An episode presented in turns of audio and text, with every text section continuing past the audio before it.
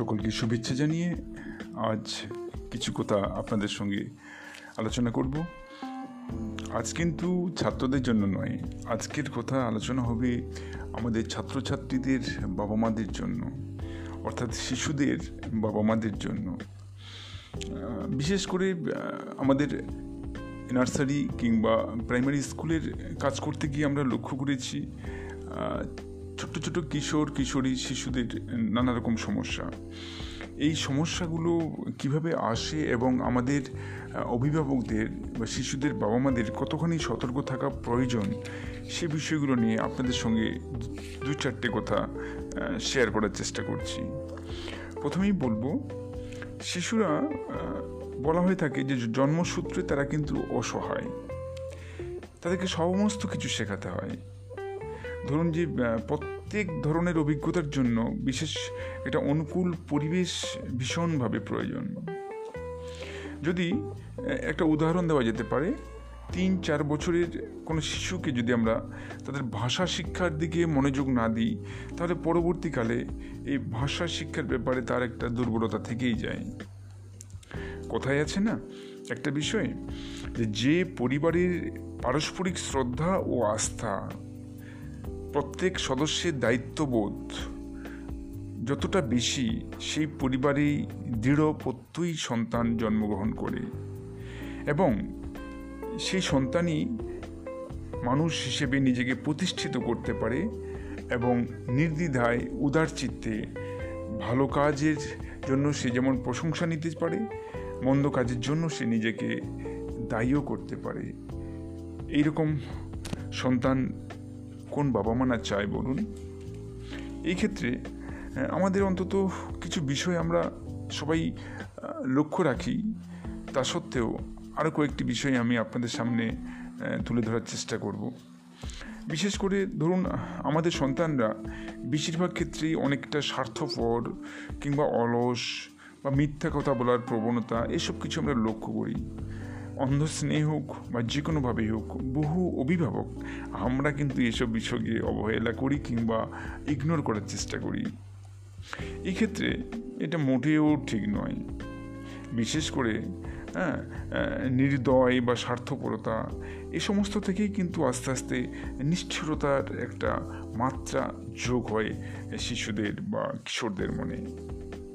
যেমন ধরুন, যে পড়তে গিয়ে টিউশনি বা শিক্ষকদের কাছে পড়তে গিয়ে ফেরার পথে দোকানে আড্ডা দেওয়া বা অনেক রাত করে ঘরে ফেরা বা হয়তো হালকা করে মাদক দ্রব্যের প্রতি তার আসক্তি কিংবা বড়দের একটু অবহেলা করা বা অন্যদের নিয়ে নিন্দা চর্চা করা, এই সমস্ত সীমাগুলো কিন্তু অনেক শিশুই শুরু থেকেই এড়িয়ে যাওয়ার চেষ্টা করে বা অতিক্রম করার চেষ্টা করে। এক্ষেত্রে বাবা এবং মাদের উচিত যে সীমানাটা তৈরি করে দেওয়া। এই সীমা রেখা প্রথমেই যদি আমরা তৈরি করতে না পারি, তাহলে এই সীমারেখা কোনো দিন আর তৈরি করা সম্ভব হয়ে ওঠে না। যেমন ধরুন, ভালোবাসা, প্রত্যেক শিশুই বা প্রত্যেক ছেলেমেয়েরা শৈশব অবস্থায় তারা ভীষণভাবে ভালোবাসার প্রতি তাদের আকুতি থাকে এবং আবেদন থাকে। তারা চায় যে তার বাবা মা এবং তার প্রতিবেশী সবাই তাকে ভীষণভাবে ভালোবাসুক। এই ভালোবাসাটা যেমন তাকে একদিকে উৎসাহিত করে শক্তি যোগায়, অপরদিকে অন্ধস্নেহ কিন্তু তাকে বিপথে চালিত করে। তাই আমরা বাবা মাদের উদ্দেশ্যে বলবো যে কখনো কখনো ভালোবাসাও কিন্তু সন্তানদের পঙ্গু করে তোলে। এই ক্ষেত্রে কিছু কিছু বিষয় আমরা শিক্ষকদের পরামর্শ দিই। যেমন ধরুন, যে বাচ্চাদের কোমল মনে স্থান পেতে গেলে সব থেকে আগে তাদের ভালোবাসা অর্জন করতে হবে বাবা মা কিংবা অভিভাবক যিনি থাকবেন তাকে। স্নেহ ভালোবাসা দিয়ে তাদের নিজের কাছে টানতে পারলে দেখবেন সেই ভালোবাসা দ্বিগুণ হয়ে ফিরে আসে আপনার কাছে পরবর্তী সময়। তারপরে দ্বিতীয়ত, স্নেহ ভালোবাসার ব্যাপারে বড়রা বড়ই কৃপণ হয়ে থাকে, কিন্তু বাচ্চারা কিন্তু কখনোই হয় না। তাই তো মনকে সরল করে বাচ্চাদের সরল ও উদারতার শিক্ষা দিলে সেই বাচ্চার মনে উদারতা সারা জীবন গেঁথে থাকে।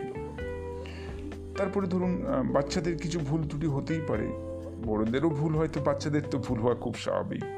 সেক্ষেত্রে ভুলটি খুব সংযতভাবে তাদেরকে সতর্ক করে দেওয়া কিংবা ভুলটাকে ধরিয়ে দেওয়া। এই ভুল ধরিয়ে দেওয়ার ক্ষেত্রে আমরা পাণ্ডিত্য দেখাতে গিয়ে অনেক সময় অতি কঠোরতা অবলম্বন করি কিংবা কখনো কখনো ভীষণভাবে প্রশ্রয় দিয়ে ফেলি, যেটা বাচ্চাদের জন্য ভীষণভাবে ক্ষতিকর। এই দুটোর কোনোটাই যেন না হয়, সেটা আমাদের সতর্ক থাকতে হবে। অন্য একটি বিষয়ে বলা হয়ে থাকে যে অনেক সময় বড়দের মতো বাচ্চারাও ভীষণভাবে উৎসাহিত হয় তাদের জীবনের বা তাদের দৈহিক বা মানসিক কিছু পরিবর্তনের জন্য।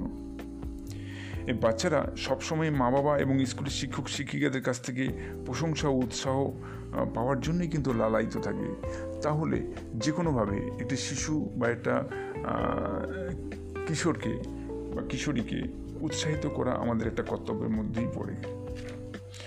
যেমন একটা বিষয় ধরুন, ছোট ছোট শিশুরা বেশিরভাগ সময় সাধ্যমতো একটা গ্রিটিংস কার্ড কিনে কিংবা নিজের হাতে তৈরি কাগজের ফুল বানিয়ে শিক্ষক শিক্ষিকাদের জন্মদিনে কিংবা টিচার্স ডেতে উপহার হিসেবে দেওয়ার একটা প্রবণতা বা মানসিকতা লক্ষ্য করা যায়।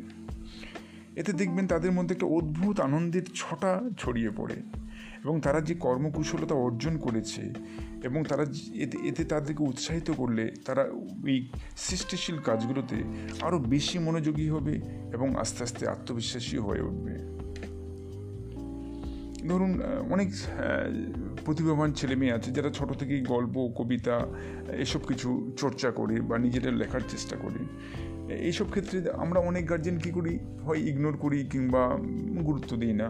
এটা কখনোই ঠিক নয়। এতে তাদের মধ্যে আত্মবিশ্বাস ভীষণভাবে হারিয়ে যায়।